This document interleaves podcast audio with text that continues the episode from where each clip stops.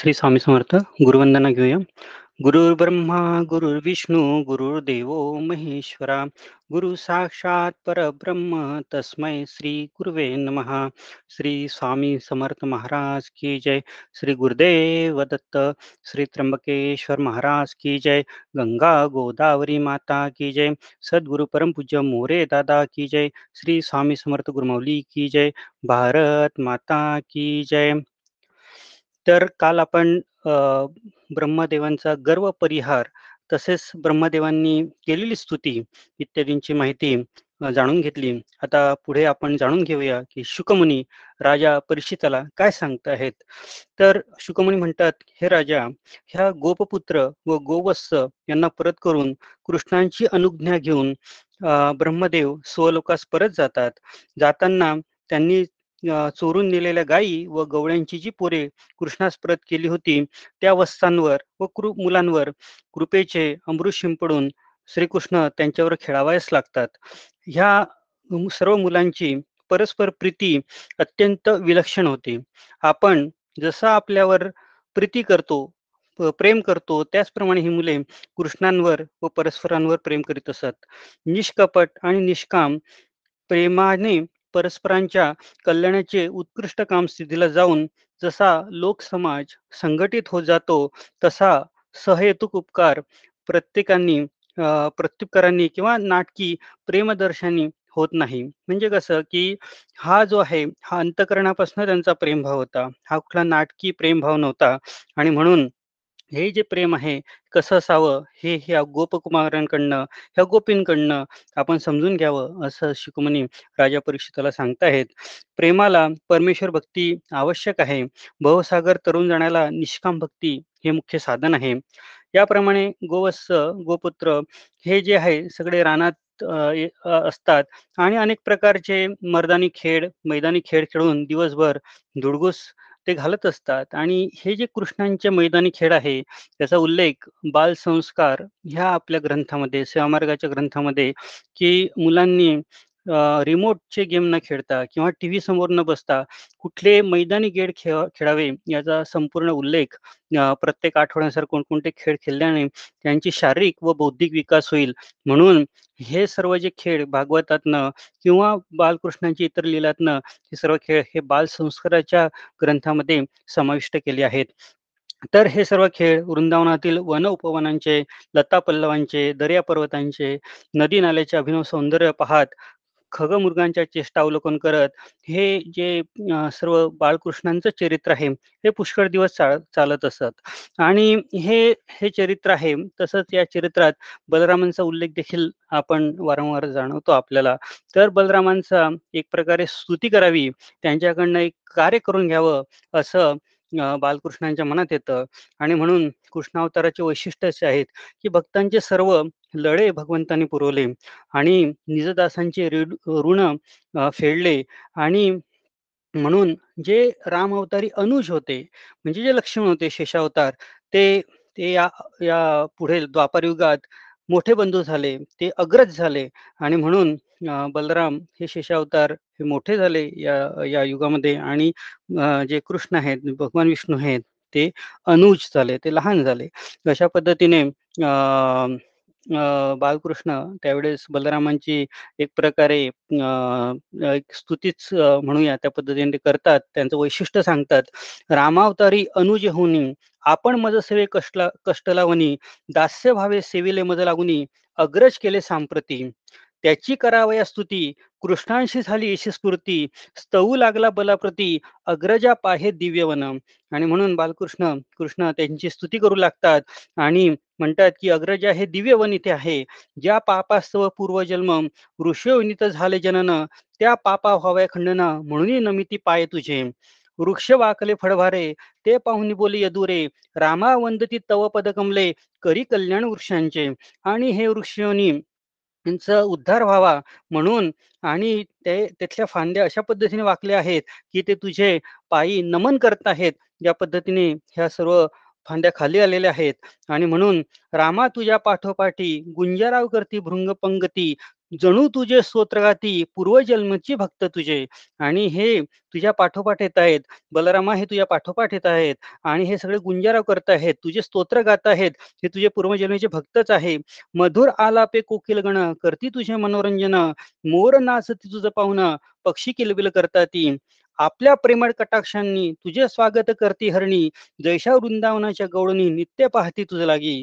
आणि म्हणून बलरामांना पुढे कृष्ण म्हणतात की दादा तुमच्या पदस्पर्शाने धन्य झाली ही पृथ्वी तृणे वृक्षे वेली करस्पर्शाने कृत्र कृत्र झाले वन्य पशु आणि तुमच्या पदस्पर्शाने ही पृथ्वी हे जे गवत आहे हे वृक्ष आहे तुमच्या करस्पर्शाने हे धन्य झालेले आहेत.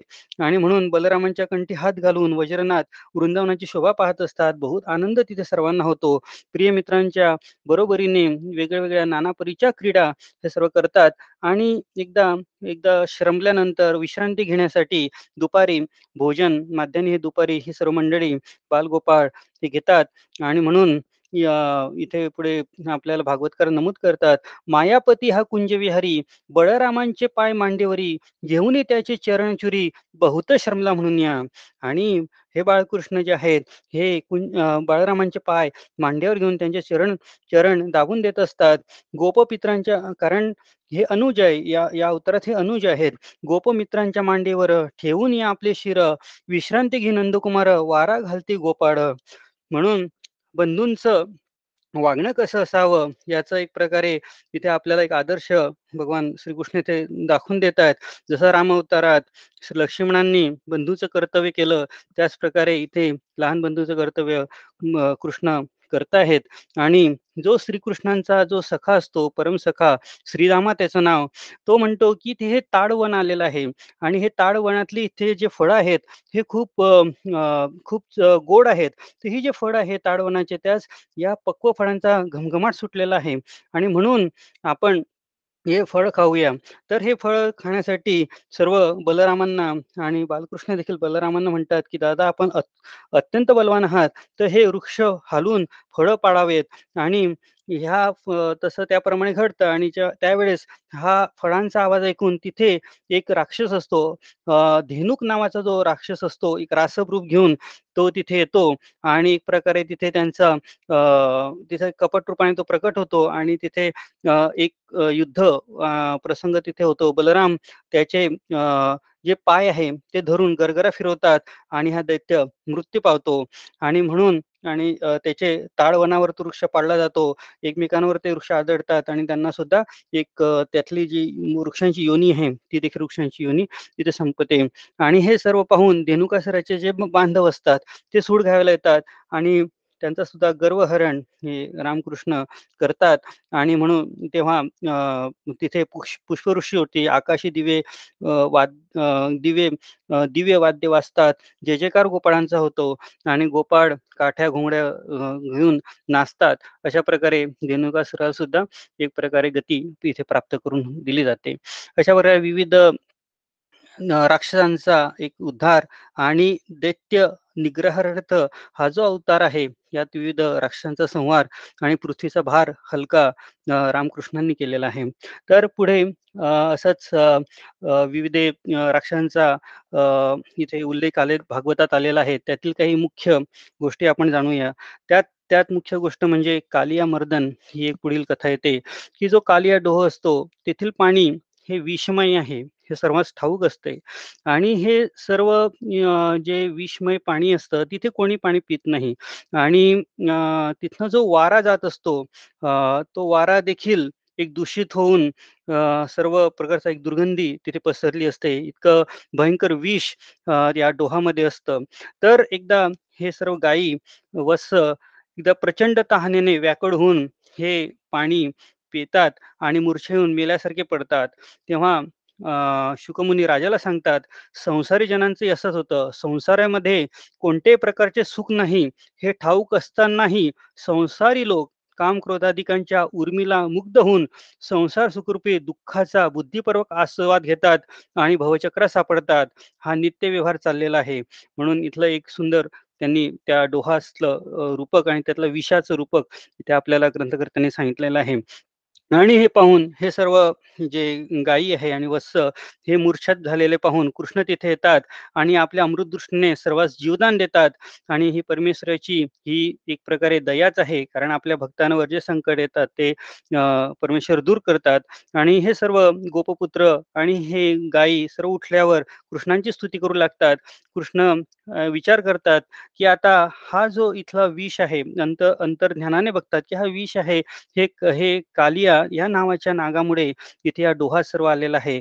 म्हणून या विषरूपाचा उतारा करण्याचा बालकृष्ण ठरवतात आणि श्रीकृष्ण एकदम इथे एकदा पुन्हा हा केसरसी उडी तिथे टाकतात एक केसरी सारखी उडी तिथे टाकतात आणि तळापासून पृष्ठापर्यंतचे सर्व पाणी खवळून व खडबडून येते. आणि त्यात कालिया व त्याचे सर्पसैन्य हे सर्व असतं. या डोहात सर्व सैन्य असतं. त्यांनी या धक्क्याने विष ओकाव्यास पुन्हा आरंभ करतात आणि त्यांना लक्षात येतं की इथे काहीतरी विपरीत होत आहे. म्हणून ते भयंकर विष या डोहात पुन्हा सोडायला लागतात. नदीचे पाणी सर्व दिशांनी वाढते कडत जाते स्पर्श करण्यास वास घेण्यात ते असह्य असह्य हो जाते. आज जाणून कृष्णाने पाणी उडवण्याचा प्रारंभ करतात.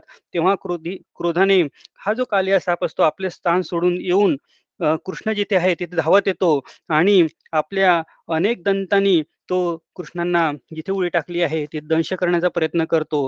हे सर्व चालू असताना आपला प्राण प्राणसखा इथे डोहात बुडाला. गोपपुत्रांसहित सहन होत नाही. त्यांना अत्यंत दुःख होतं. पुष्कळ वेळ झाला तरी तो आपला सखा परत येत नाही. गाई बैल वासरे दुःखाने हंबरडा फोडू लागतात.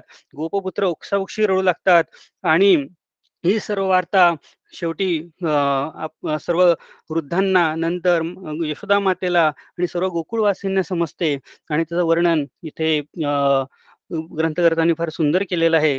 त्या त्या त्या आपल्याला भूमिकेत ग्रंथकर्ता आपल्याला सोडतात.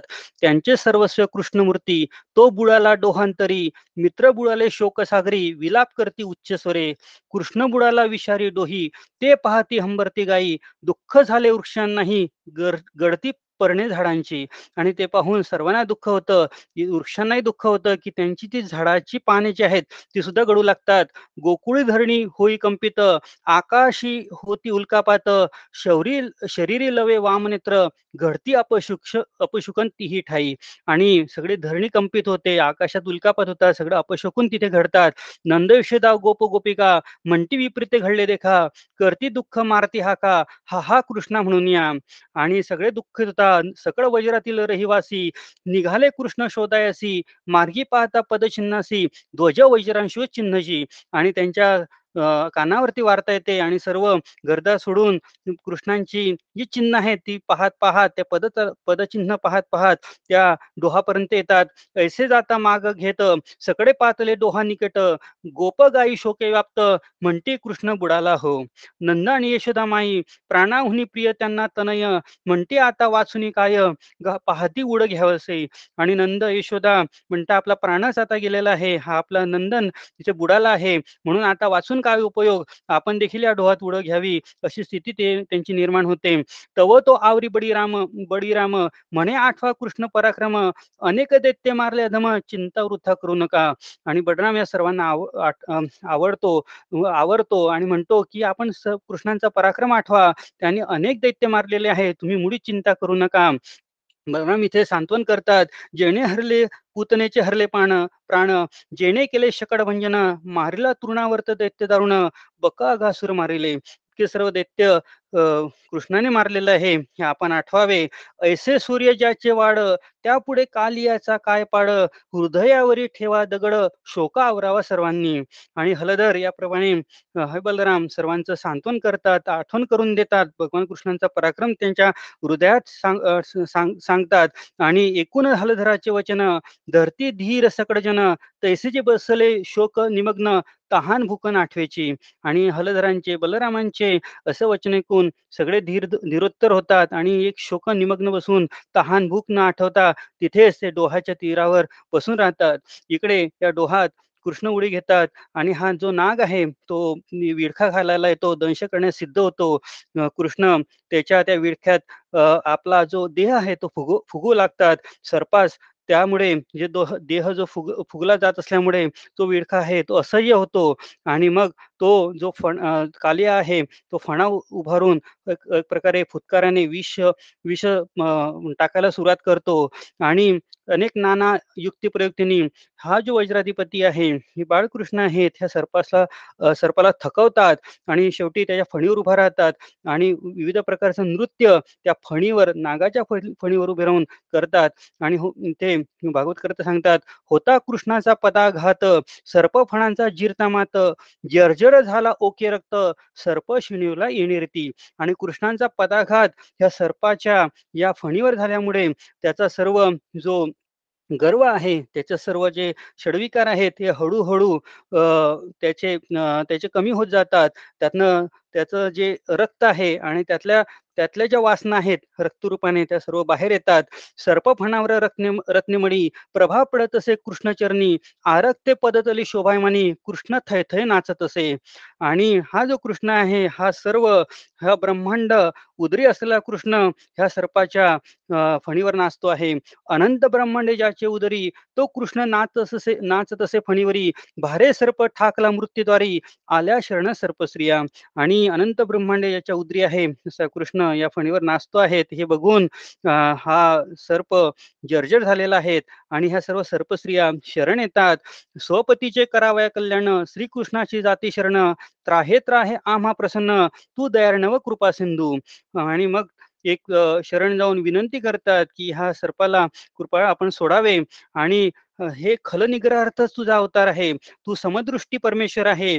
तू न्यायी आहेस. रिपू मित्रांना सुद्धा तू सारखाच आहेस म्हणून विविध पदव्या ग्रंथकर्त्यांनी कृष्णांना दिलेल्या आहेत. मित्र असावा कृष्णासारखा, बंधू असावा कृष्णासारखा, शत्रू असावा कृष्णासारखा आणि म्हणून ह्या सर्व सर्पस्त्रिया इथे भगवान श्रीकृष्णांना विनंती करतात आणि एक प्रकारे स्तुती इथे करत आहेत. अ, म्हणतात, "तू दृष्टांना करीशी दंड, तेणे त्यांचे दोष निवारण, तुझा क्रोधही अनुग्रह जाण, दुष्टा दंड योग्य असे. योग याग तपादी साधने, करताही दुर्लभ तुझे चरण, पदांचे घडले स्पर्शन, आमच्या पतीस सद्भाग्य." आणि हे तुझे चरण, चरणांचे स्पर्शन आमच्या पतीला झालेलं आहे. त्याच्या फणीवर तू नाचलेला आहे. म्हणून आमच्या पतीचं पतीचं एक प्रकारे एक भाग्यच आहे. "नेणो काली सर्पासी, कोण पुण्याच्या घडल्या रासी, तेने नाचला तू त्याच्या शिरसी, झाला पावन काली हा." आणि म्हणून तुझा पदस्पर्श इथे झालेला आहे.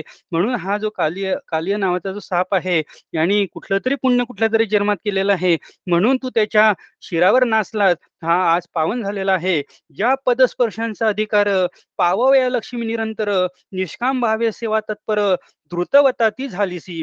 आणि द्रुत नावाचे एक व्रत आहे. ते ते ही लक्ष्मी आपली अर्धांगी नेहमी करते. कशासाठी करते, की हे पदस्पर्शाचा अधिकार लक्ष्मीला मिळावा म्हणून ही लक्ष्मी माता हे सेवा करते, विविध व्रत करते, निष्काम भावे सेवा करते आणि हे पदस्पर्श मात्र या कालिया नावाच्या सापाला प्राप्त झालेली आहेत. म्हणून त्याचा अधिकार मोठा आहे.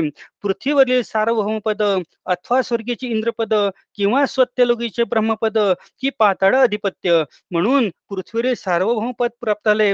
सर्व पृथ्वी आपण जिंकली, सर्व पृथ्वी आपल्याला मिळाली. स्वर्गीचं इंद्रपद मिळालं किंवा जे ब्रह्मपद आहे ते मिळालं किंवा पाताळातलं आधिपत्य मिळालं.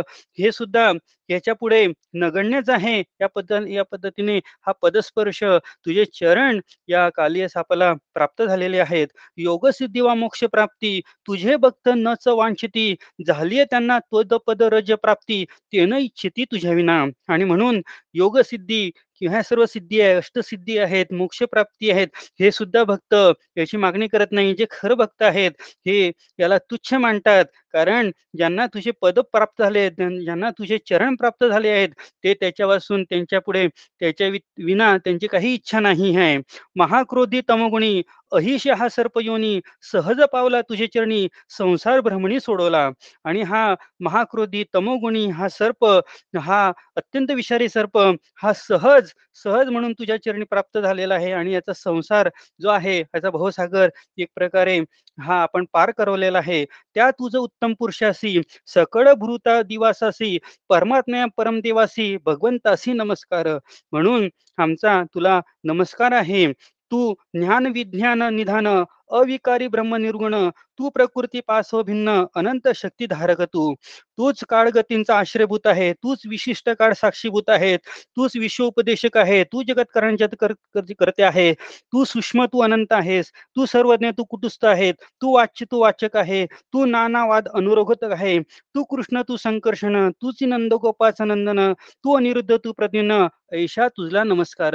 अशा प्रकारे एक अतिशय हृदयापासून अंतकरणापासून ह्या सर्व स्त्रिया या कृष्णांची स्तुती करतात.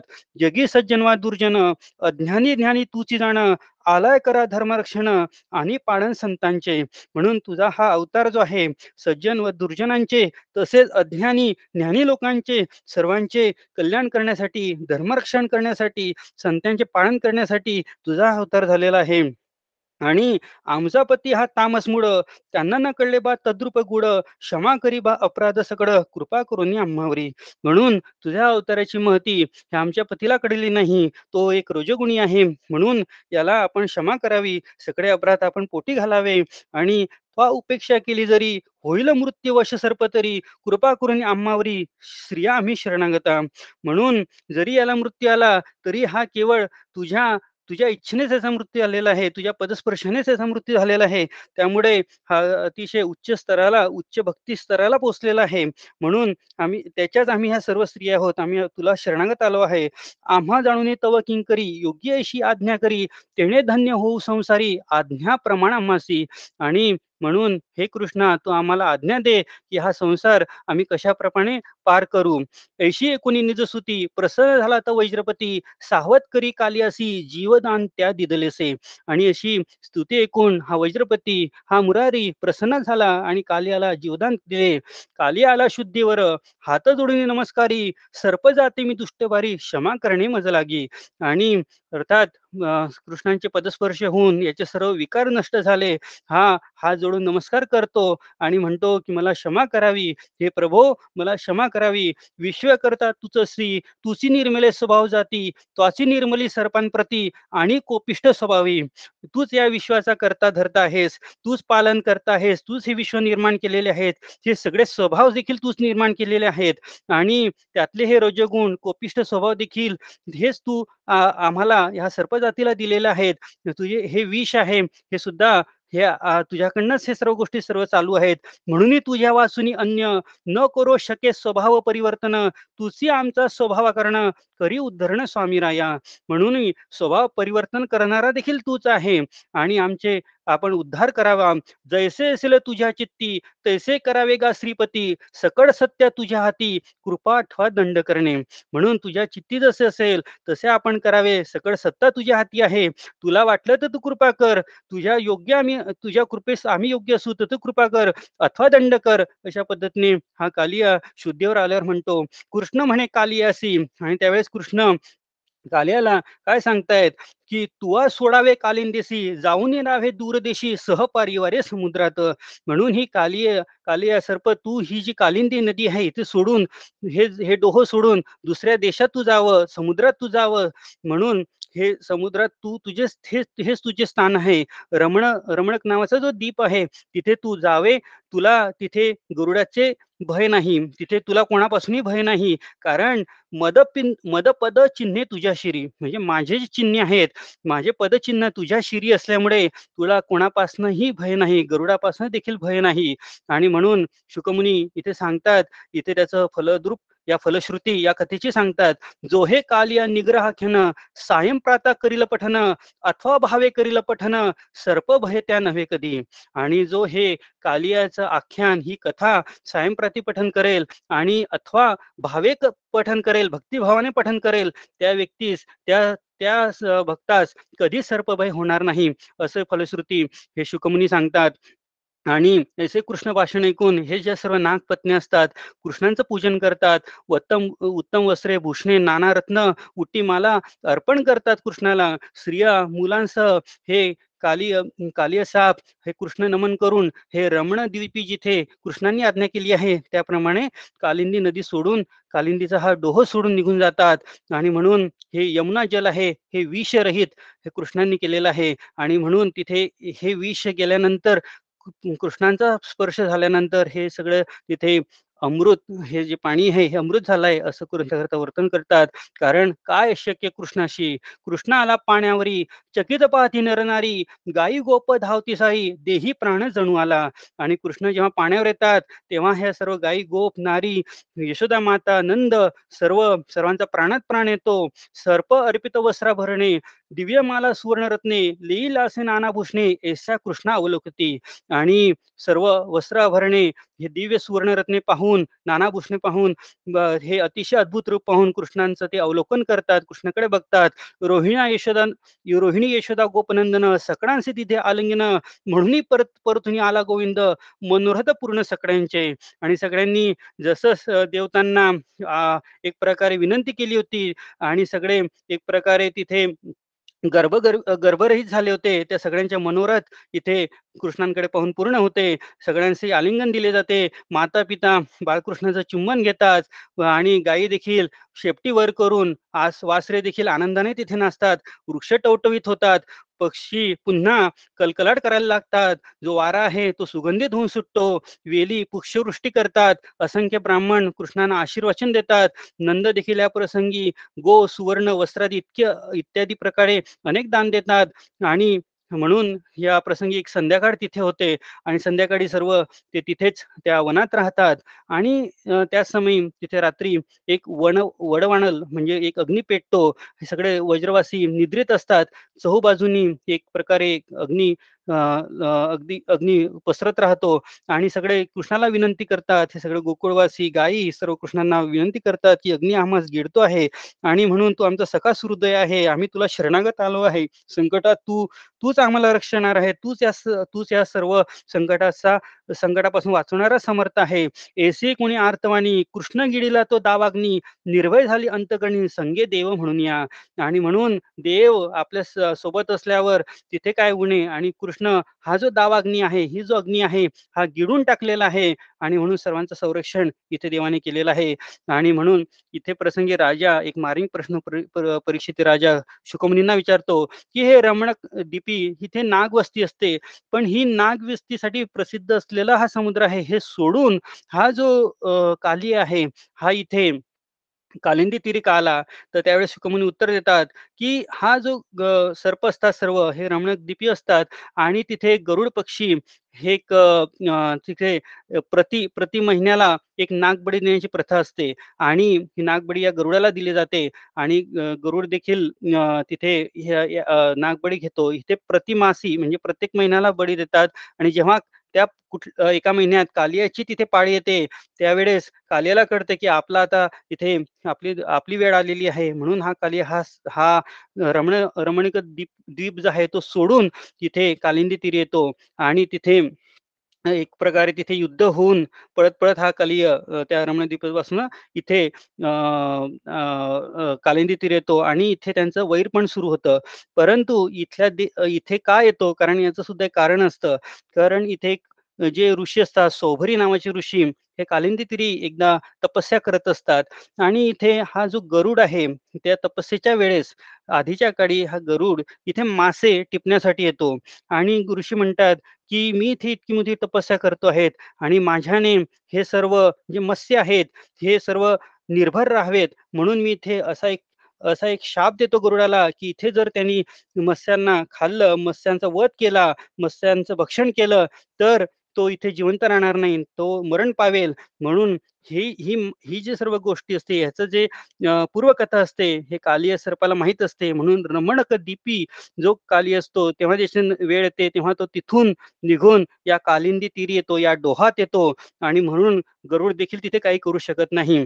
आणि त्यानंतरचा वृत्तांत आपण जी पूर्व त्यानंतरची कथा कृष्ण त्यांना कशा पद्धतीने जीवदान देतात हे जाणून घेतली आणि त्यामुळे कृष्णांचे पदचिन्ह या कालियाच्या अंगावर असतात फणीवर असतात त्यामुळे त्यांना एक प्रकार जीवदान मिळालं आहे म्हणून गरुड देखील रमणकदीपी काही करू शकत नाही तसा आशीर्वाद देतात म्हणून पुन्हा कालिय आपल्या सहपरिवारासह या रमणकदीपी जातात.